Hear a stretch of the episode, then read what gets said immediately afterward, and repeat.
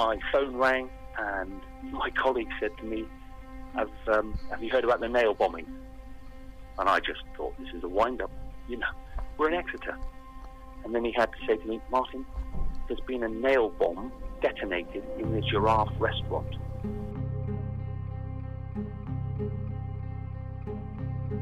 On Thursday, May 22nd, 2008, 22 year old Nicky Reilly walked into the Giraffe restaurant in Exeter and attempted to kill and injure the people inside by detonating a bomb. His suicide attack failed, and the only person he injured was himself. But his actions that day caused panic and an unprecedented response from Devon and Cornwall's emergency services. Nobody had really imagined that such an event could take place in the relatively quiet cathedral city in the southwest of England. Over the succeeding days, weeks, and months, a major counter terrorism investigation was launched, and further details about Reilly and his troubled background emerged. There were more arrests, prosecutions, and trials. And finally, the death of Reilly while serving time in jail for attempted murder. Ten years on since the explosion, we'll relive the events of that day by talking to some of the people involved and explain the subsequent police investigation. Sat in the restaurant just feet from where the bomb went off was local musician Chris Moynan. Speaking from where he now lives in Austin, Texas, USA, Chris describes the dramatic moments of that day. So I was just about to go on tour with my band. I played in a, a punk band that was based next to back in the day, and it was the day that we are about to go on tour. Um, I was going out for a meal with my then girlfriend, and so we go there. We're sitting down. We make our order. We are waiting for our food. Probably about ten minutes later, here's pretty loud bang, and I kind of look over my shoulder and I thought initially I thought someone had dropped a stack of plates in the kitchen um, because you heard this kind of ceramic crash, but that, you know it was like a loud percussive bang, and then everyone kind of looked around and looked a bit perturbed, and, and you know nothing kind of really came of it. And then we had the second one. That's when um, I think people started to feel like something weird was going on. I, rem- I remember there was a, a family group sitting at one of the tables right by the restaurant where the where Nicky was that looked very kind of you know upset at what was going on and you know a bit confused and uh, just looked a bit unsure what was going on. Um, and then the third bang went off, and I think that's when everyone decided that it was time to get out because you know we did not know what was going on. I think also you could start to see some of the liquid from one of the devices seeping out from under the door, and I'm not sure whether that was from the device or from the sink, which probably got broken. But that was, I think, that was the time where everyone decided, like, right, everyone's getting out. Police arrived pretty quickly. They're probably there within a couple of minutes, to know what was going on, just kind of being, you know, gawpers, and just kind of stood there waiting to see what was going on. And eventually, the police went in, and you know, they were in there for quite a while and then they pulled this guy out, and he's you know bloodied face and clothing was ripped and stuff, and you think like what the hell's going on? And then that's when they started to kind of push everyone back and um, establish a perimeter around the building. And then you know the perimeter kept getting pushed further and further back. And at this point, it was kind of trying to figure out what was going on, and, and we kind of went home and turned on the news, and then it you know we saw that it was a, an attempted bombing which was very kind of sobering, knowing that we were right there when you know when it actually happened.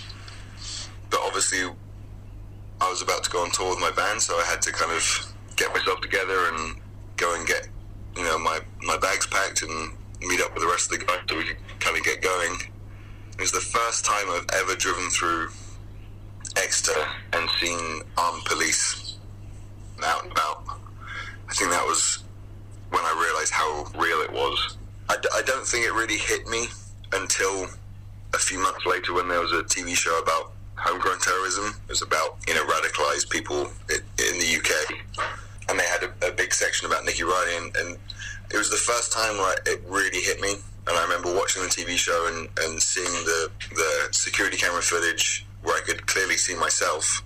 And it, it kind of really hit home thick and fast. And I think it was the first time I really felt any kind of emotional, like severe emotional kind of response to it because they had photos of the, the device that he tried to detonate. There was photos of the inside the restroom after he'd been in there. You know, at the end of the day, I was unbelievably lucky that he wasn't fully prepared. But just the idea of this autistic kid walking into a, a busy restaurant with a, a bomb in his backpack just seems you know, just it, it's very hard to kind of understand why. I, I guess on you know I never really understand why he wanted to do it and what you know what the motive was, other than being encouraged to via message boards and stuff online. It's just very sad that he was singled out by some kind of you know extremist via the internet and saw someone that was vulnerable and decided to prey on that. I think that's the saddest aspect of it. I feel sorry for the kids. But yeah, to be honest, I just think the whole thing's a bit sad that someone so young tried to do something so unspeakable and he ended up dying in prison, which is not really the sort of thing you wish on anyone. It was those vulnerabilities that saw a peaceful young boy turned into a potential killer. Back in 2008, little was known about the risks of radicalisation faced by those who are on the autistic spectrum. But new research now suggests that those with traits of autism spectrum disorder could be at more risk of being radicalised. In the lead up to the failed bombing, Reilly could be found poring over the Quran at the Islamic Cultural and Community Centre in Plymouth almost every day. Friends said that as a boy he tended to retreat into a fantasy world he was obsessed with James Bond and would imagine himself as a super spy. After converting to Islam, he would spend hours studying the religion. Some locals claim that he became obsessed with the September 11th attacks and he would watch the footage constantly. Others say he was fascinated with hostage beheadings. Special branch officers were monitoring a group of alleged radicals in Plymouth. Early investigations suggested comparisons with an Al Qaeda inspired attack but not one necessarily directed by a senior figure. It was claimed that Reilly was brainwashed by men who would meet at a local internet cafe, kebab shop, and outside a fish and chip shop. Two people were arrested in the aftermath of the attack, but neither were charged. Reilly always claimed that he worked alone. On the day of the attack in Exeter, Reilly went to a cafe in Old Town Street in Plymouth city centre. He is said to have received a text message of encouragement before jumping on a bus and heading for his target. Reilly took the device made of glass bottles packed with chemicals into the Giraffe restaurant. But he was the only person injured when he accidentally set off one of the bombs in the toilets. Reilly was groomed by extremists online and became known as Mohammed Rashid Saeed Alim after converting to Islam. He had intended to run out into the packed dining area holding three bottles filled with caustic soda, kerosene, and nails to his stomach. During the trial at the Old Bailey, Reilly was described as the least cunning person ever to have been charged with terrorism, injuring only himself. The explosion sent dozens of restaurant customers fleeing in panic, and the bomber staggered out, suffering serious injuries. Reilly pleaded guilty to attempted murder and preparing an act of terrorism, and in 2009 he was jailed for life with a minimum of 18 years. The incident sparked a huge police response, leading to a major investigation. Devon and Cornwall Police Detective Sergeant Martin South was called to the scene when the bomb went off and managed the subsequent investigation. Uh, I was in Exeter. I was travelling from the meeting place to the Royal Devon and Exeter, where my father was critically ill in hospital with cancer. And um, my phone rang, my hand free kit went off whilst I was driving, and my colleague said to me, have, um, have you heard about the nail bombing? And I just thought, this is a wind up. You know, we're in Exeter. Went, well, do you know about this nail bombing or not? And, it, and there was a little bit of confusion because I actually thought he was taking the mick. He obviously thought I might have known something about it. And then he had to say to me, Martin, there's been a nail bomb detonated in the Giraffe restaurant. And there was a little bit of a pause. And then I said, okay, I don't know where it is. Where is it? So he gave me directions to it, and I said, right, I will make to the scene. Please tell comms. Um, that's what I'm going to do. And I sat there in the in the traffic uh, at a traffic light, thinking, hmm, do I need to blue light through this? I, I, I think I'm going to have to just fight my way through the traffic from where I am. And I was no more than sort of a mile and a half away. And then all of a sudden, a number of unmarked silver BMWs with lights and music just came down the wrong side of the road through the uh, through the red traffic lights, and off they went. And I thought, hmm, I guess this is a bit more serious than perhaps uh, I thought. I need to blue light it. So I then joined the convoy. So my first role when I arrive is to liaise with the duty uh, inspector, who is the um, silver commander, identify myself, and then discuss with him the cordons. This is what I want. You need to listen to me, sir. So your cordons are not big enough. I need the cordons expanded. So we ended up with the cordons coming to the, the correct sort of distances, and we are all taught through this um, several procedures that we need to do, uh, which include making the area safe that we are in, because that's that's primarily important for secondary devices, and we go through a you know, whole raft of things. The bottom line is uh, our experts, so the bomb disposal team, which are the Royal Navy clearance divers from Plymouth, HMS Drake, will not enter the cordon until we declare the cordon safe. We then set about making the scene safe, doing searches of the bins, just to make sure there's no secondary devices. I then designated my location as a rendezvous point, and other additional staff came to me, uh, and then it's about the management of the scene to make sure that we uh, are protecting the scene, protecting the people, protecting our officers, because our, our suspect was covered in a white chemical, a white powdered chemical.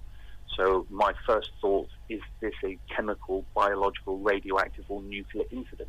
Uh, at that stage, we were aware that the only person injured was Nicky Reilly. We were aware that uh, there was glass. So whatever the container used to withhold the device was glass. Uh, and, and, there were nail fragments, um, and the first officer said that the toilet was a bloodbath, but there was lots of nails and glass all over the place and a couple of bits of plastic. Um, so we knew the device was contained within glass. We didn't know what the timing power unit to it was. We don't know what the initi- initiator was. So these are questions that we can't answer without going into the scene. But of course, we have to make the scene safe. So there's no tinkering, there's no quick looks.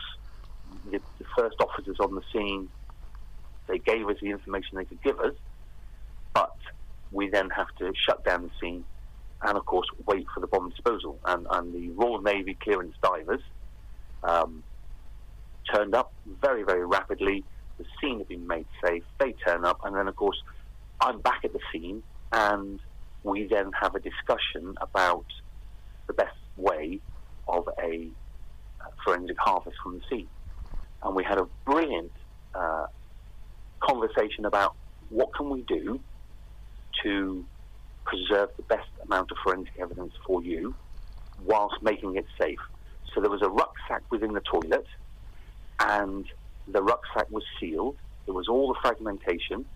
So Johnny Ramshaw then put on the, the big Nomex suit, the big helmet, and the, the, the blast proof, and then took an x ray device in there with him.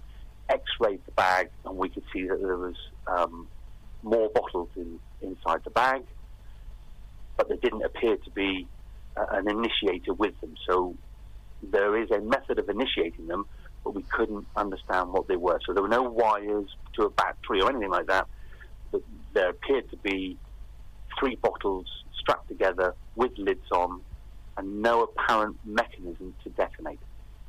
So once we know that whatever we've got left isn't likely to go off, the bomb disposal officer went in with one of our uh, police cameras, and despite wearing all that big, heavy, thick gloves and clothing, he was able to take a series of photographs approaching the scene into the scene, which were invaluable. The bag is opened up and there's photographs taken of the contents as best as possible. And we could see then that there was a plastic tub with what looked like sheets ripped and tied together, and the three bottles were just there with the caps on. We now know that the three bottles were in fact an accelerant, and in the plastic tub were the fuses that were going to be inserted into the three bottles, lit, and then thrown. The intention was to place the, the three nail bombs that he had on the tables in the restaurant and injure people. Within minutes of the device going off, news had started to spread of an explosion in Princesshay shopping centre. Exeter's then daily newspaper, the Express and Echo, was the first news organisation to have a reporter at the scene, and the story soon hit national and international headlines. The paper's editor at the time, Mark Astley, described the events of that day. I remember taking a, a call on my mobile from a, a, contact of mine who was in Exeter, and he said that they'd been something, some activity around the Giraffe restaurant. Something had clearly happened, not sure what, but we ought to look into it. And I remember dispatching just one reporter and, and one photographer to go and have a look. We were on Sowton back then, so the journey into Exeter took about 25 minutes with, with traffic. And by the time they got there, it had already developed into something more significant. Were, they reported back that there were several police vehicles, that a large cordon was being set up, not just around Giraffe, but in the surrounding streets. Other emergency vehicles were on the scene as well. And at that point, you just you just knew something significant had happened. We had a very good crime reporter at the time, and and she began putting calls into her, her contacts and picking up information off the record, which is very useful because it helps you steer the direction of the story. You know, even if you if, even if you know things you can't publish, it helps you in terms of the tone and the presentation of the story. And, and very very early on, probably within about three or four hours of us first arriving at the scene, the crime reporter was told this is a bomb. We believe um, it could be terrorist related, and we believe it could be, involve a local person, i.e., somebody from Devon.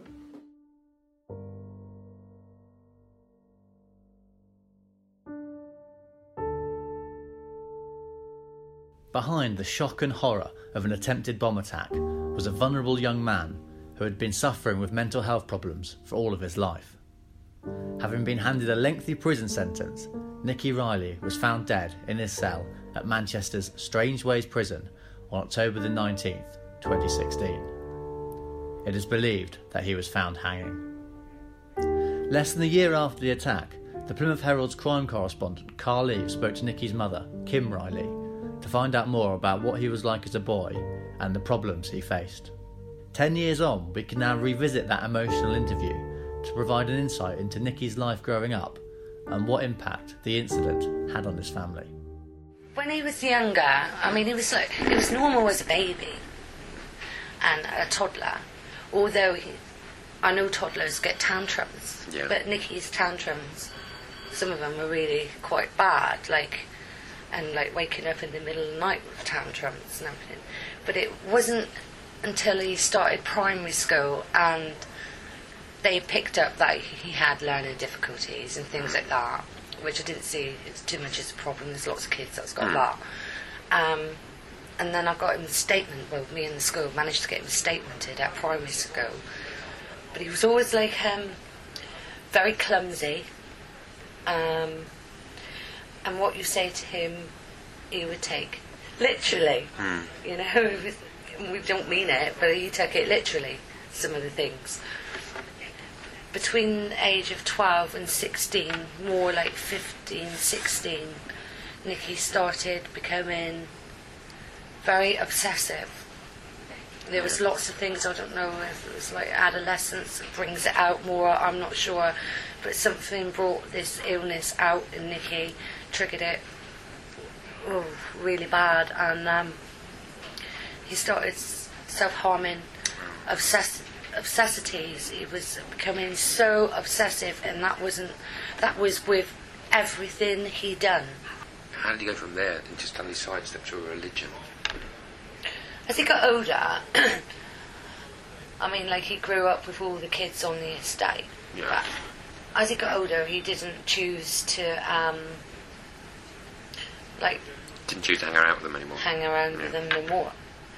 Um, so he became a bit of a loner. He had some close friends from school, which used to pop in and see him. They used to go out.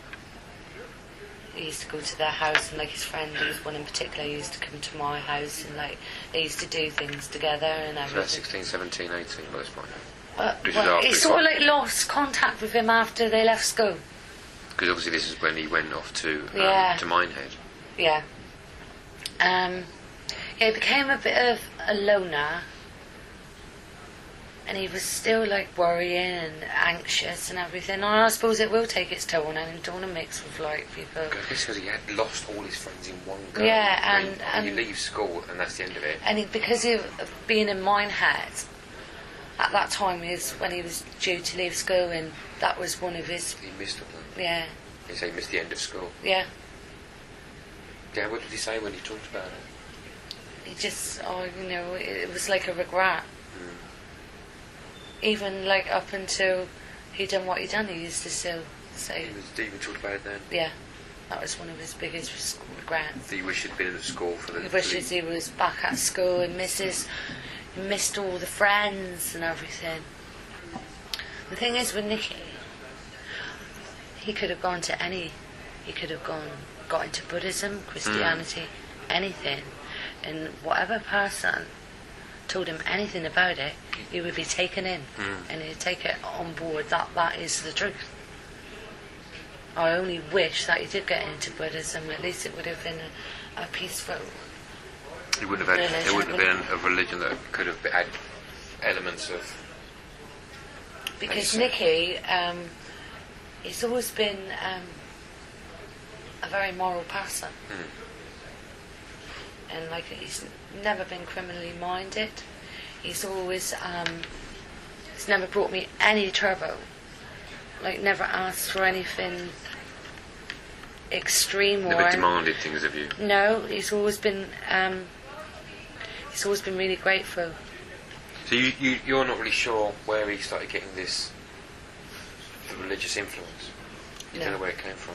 No. He just he started just bringing things. He was out being a, a grown up, coming back with different things, whether it's a love of the scenery or Mm.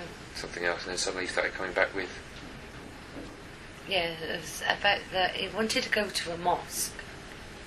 And to be honest, I didn't understand. Well, didn't click. Obviously, what no, wouldn't necessarily alert you, would it? no, I don't understand. Well, I mean, I understand a bit more than what I did back then, but I don't understand a lot about the um, Muslim and Islamic faith, and I didn't really want to. It didn't. Didn't appeal. No. But I didn't. I never ever thought that Nicky was in any danger or being used as he has been. Yeah. because someone is taking Nicky under his wing, and because Nicky is um, so loyal to a friend and so naive and so vulnerable. Hmm. This all, st- I mean, you could sit with Nicky for five minutes and you would see what sort of person he is. You would have him worked out. You- Well, the vulnerability stands out a mile, Yeah. and the naivety, it all stands out and someone has taken him under his wing, planted the seed of all these extremist views, hmm. nurtured it, set him on the right path, and slowly fell back into the background themselves. And in that moment of madness that day, it's just ruined his whole life. And he's got all the scars now to prove to prove it. What did it feel like when the police came to your door? said- I didn't. I had a phone call. I had a phone call about to. Do you know? I I had to lay down that day. I, Nicky Nicky went out in the morning, but I I knew he was going out because I got up for my son Elliot for school, Yeah. and Nicky was up as well, which was a bit unusual because it's quite early, and um, I had a feeling he wanted to go out and because I had to nip into town. I asked him if he wanted to come into town with me. Although I wasn't planning on staying in town, I just had to go to one shop and come home. I didn't want to stay in town. And then he, he said yeah, and then he said no. So I left it at that. Really, I didn't think there was nothing like suspicious or anything about that warning. Mm, this is another normal. Yeah, because he is so like indecisive about things anyway. So I went to town and I come out of the card shop and I bumped into Nicky and he had the rucksack on his back. But that's nothing odd because he often did. he always did have the rucksack on his back. And I said, Where are you going? And he said, Oh, I'm going to meet my friend for a coffee, which isn't out of the ordinary neither because that's what he does. And um, I went home and I had to lay down. And you know, I had, I don't know if it's a premonition, but I woke out of my sleep with all, I, I don't know whether it's a dream, I had all marks over my body. And I got up. It just woke me out of my sleep. I had all marks on me. And it's like, really, That was oh, the dream. You had a dream where you had Well, it, yeah, I had a dream, but it woke me up. And it was all like marks on my arm. nightmare. Yeah. Hmm. And I got up, I got up and then thought, oh, better get on with what I've got to do. And then I thought, oh, I'll phone Nicky in a minute because he was still out. Mm, mm. And although he's got a key to my front door, he hasn't got a key to the block. And because it was coming to time to go to meet Elliot, I thought, better give him a ring because he won't be able to get in the block and be locked outside with like hmm. people hanging around and gets anxious again. So I was just about to phone him and I had a phone call from Exeter General Hospital. Yeah. But I didn't click right away because sometimes Nicky's hospital appointments come sort of like via that. yeah. And um, then she said, um, I'm a doctor, I've got your son. I thought, oh my God. What's he done? What's Well, I thought he's had a panic attack. He's Yeah. fainted because just prior to him doing this, he was getting a lot of blackouts. He was fainting quite a lot. So I thought, oh my God, he's fainted. And then she said, um, no, Nicky's been seriously burnt by an explosive device. And I thought, oh my God, it's, it's a firework. I didn't, you know, I didn't know what to think. And um, I said, oh, I'll, I'll get there. I'll get there as soon as I can. I, I had to get my dad in. I had to make arrangements for Elliot to be picked up from school. And she said, oh, before you set off, phone me back. So I phoned her back. She said he's being restricted by police. And the police come on the phone. I said, I'm, I'm just setting off now. And they said I couldn't. Mm. I couldn't go. That must have been and I couldn't go. And you know, I was worried because the doctor said at that time, because of his injuries, the burns, that they weren't sure if they would have to transfer him to the Frenchay Hospital in Bristol For burns, yeah. for burns. And I said, "Oh my gosh, you know," and no one was telling me anything. I mean, I spoke to the policeman because he said you're going to have to wait for the police to come to your home. Well, I waited from two till six o'clock. Oh, blimey, you were oh, stuck I at home stuck at home waiting. At what point did you learn what had happened, or did you not? You still weren't aware of it? It was. It came up. I think it came up on the Telly. telly. Something about Exeter. Did you click? Yeah. Oh. Ye- well, clicked. Well, I don't know if clicked the word. I didn't know what to make of it. I did. I just didn't know what to make. And they were saying about a bomb. And I thought, no way. And when they say bombs, you think of like the black ones on the cartoons and everything. I didn't think of. I mean, I didn't know about liquid bombs till a while after. And I thought, well, no way, Nicky's. You know, no, no way. Somewhere he's gone somewhere, and someone's give that to him. It was oh, questions going over and over. You know, and within twenty minutes, oh god. We were- There's uh, you know, I I knew that the police. I thought they were just going to come in and search my house, but me stay there. I had no idea. It was just crazy. Guns at me at my front door. You know, I was stood there telling Oh. them to come in. I put my dog, locked the dog away, come in. And no, get out. It was get out. I was dragged downstairs. Well, I don't know if I was dragged. I, I was. I went down the stairs with a local policeman. He took me down to his car, but I think I was feeling my legs were going, and whether he was pulling me up or not, I don't know. But I know to like some of my friends that seen me go, it looked like they were dragging me, but I don't think that was the case. And of course, Elliot seen it. Oh no, Elliot was at the house still.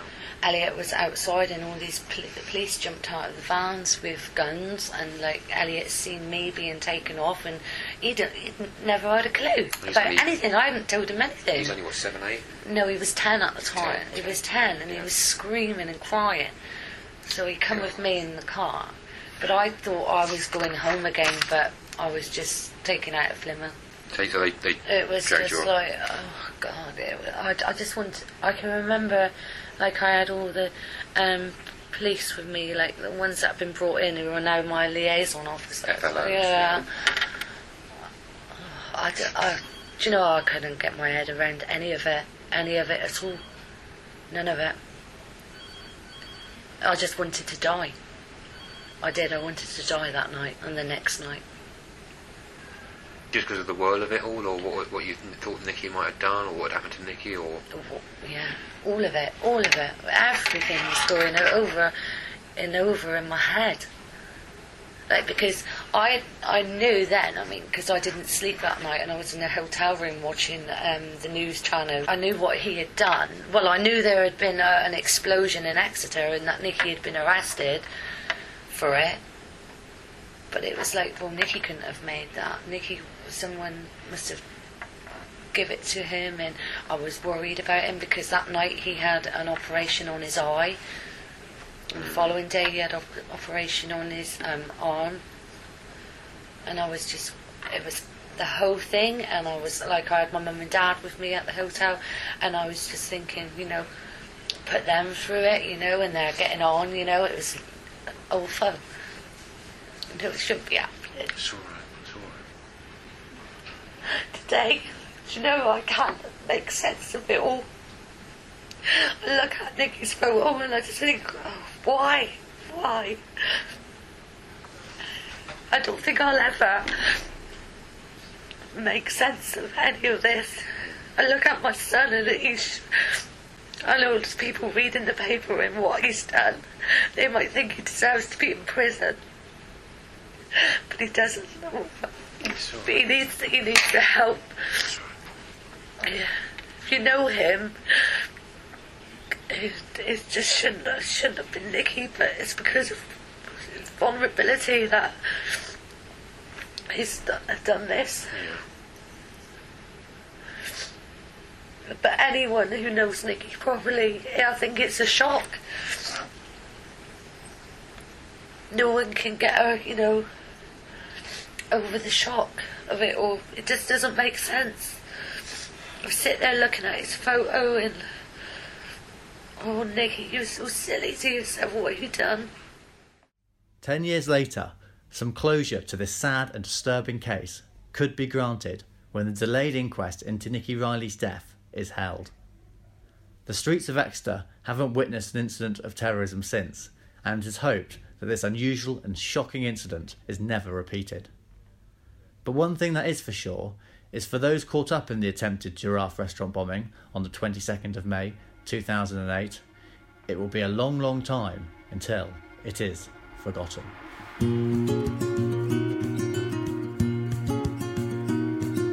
Terror in Exeter, 10 years on, is a Devon Live production, produced by Paul Greaves, edited by John Bishop, and narrated by me, Ron Preston Ellis.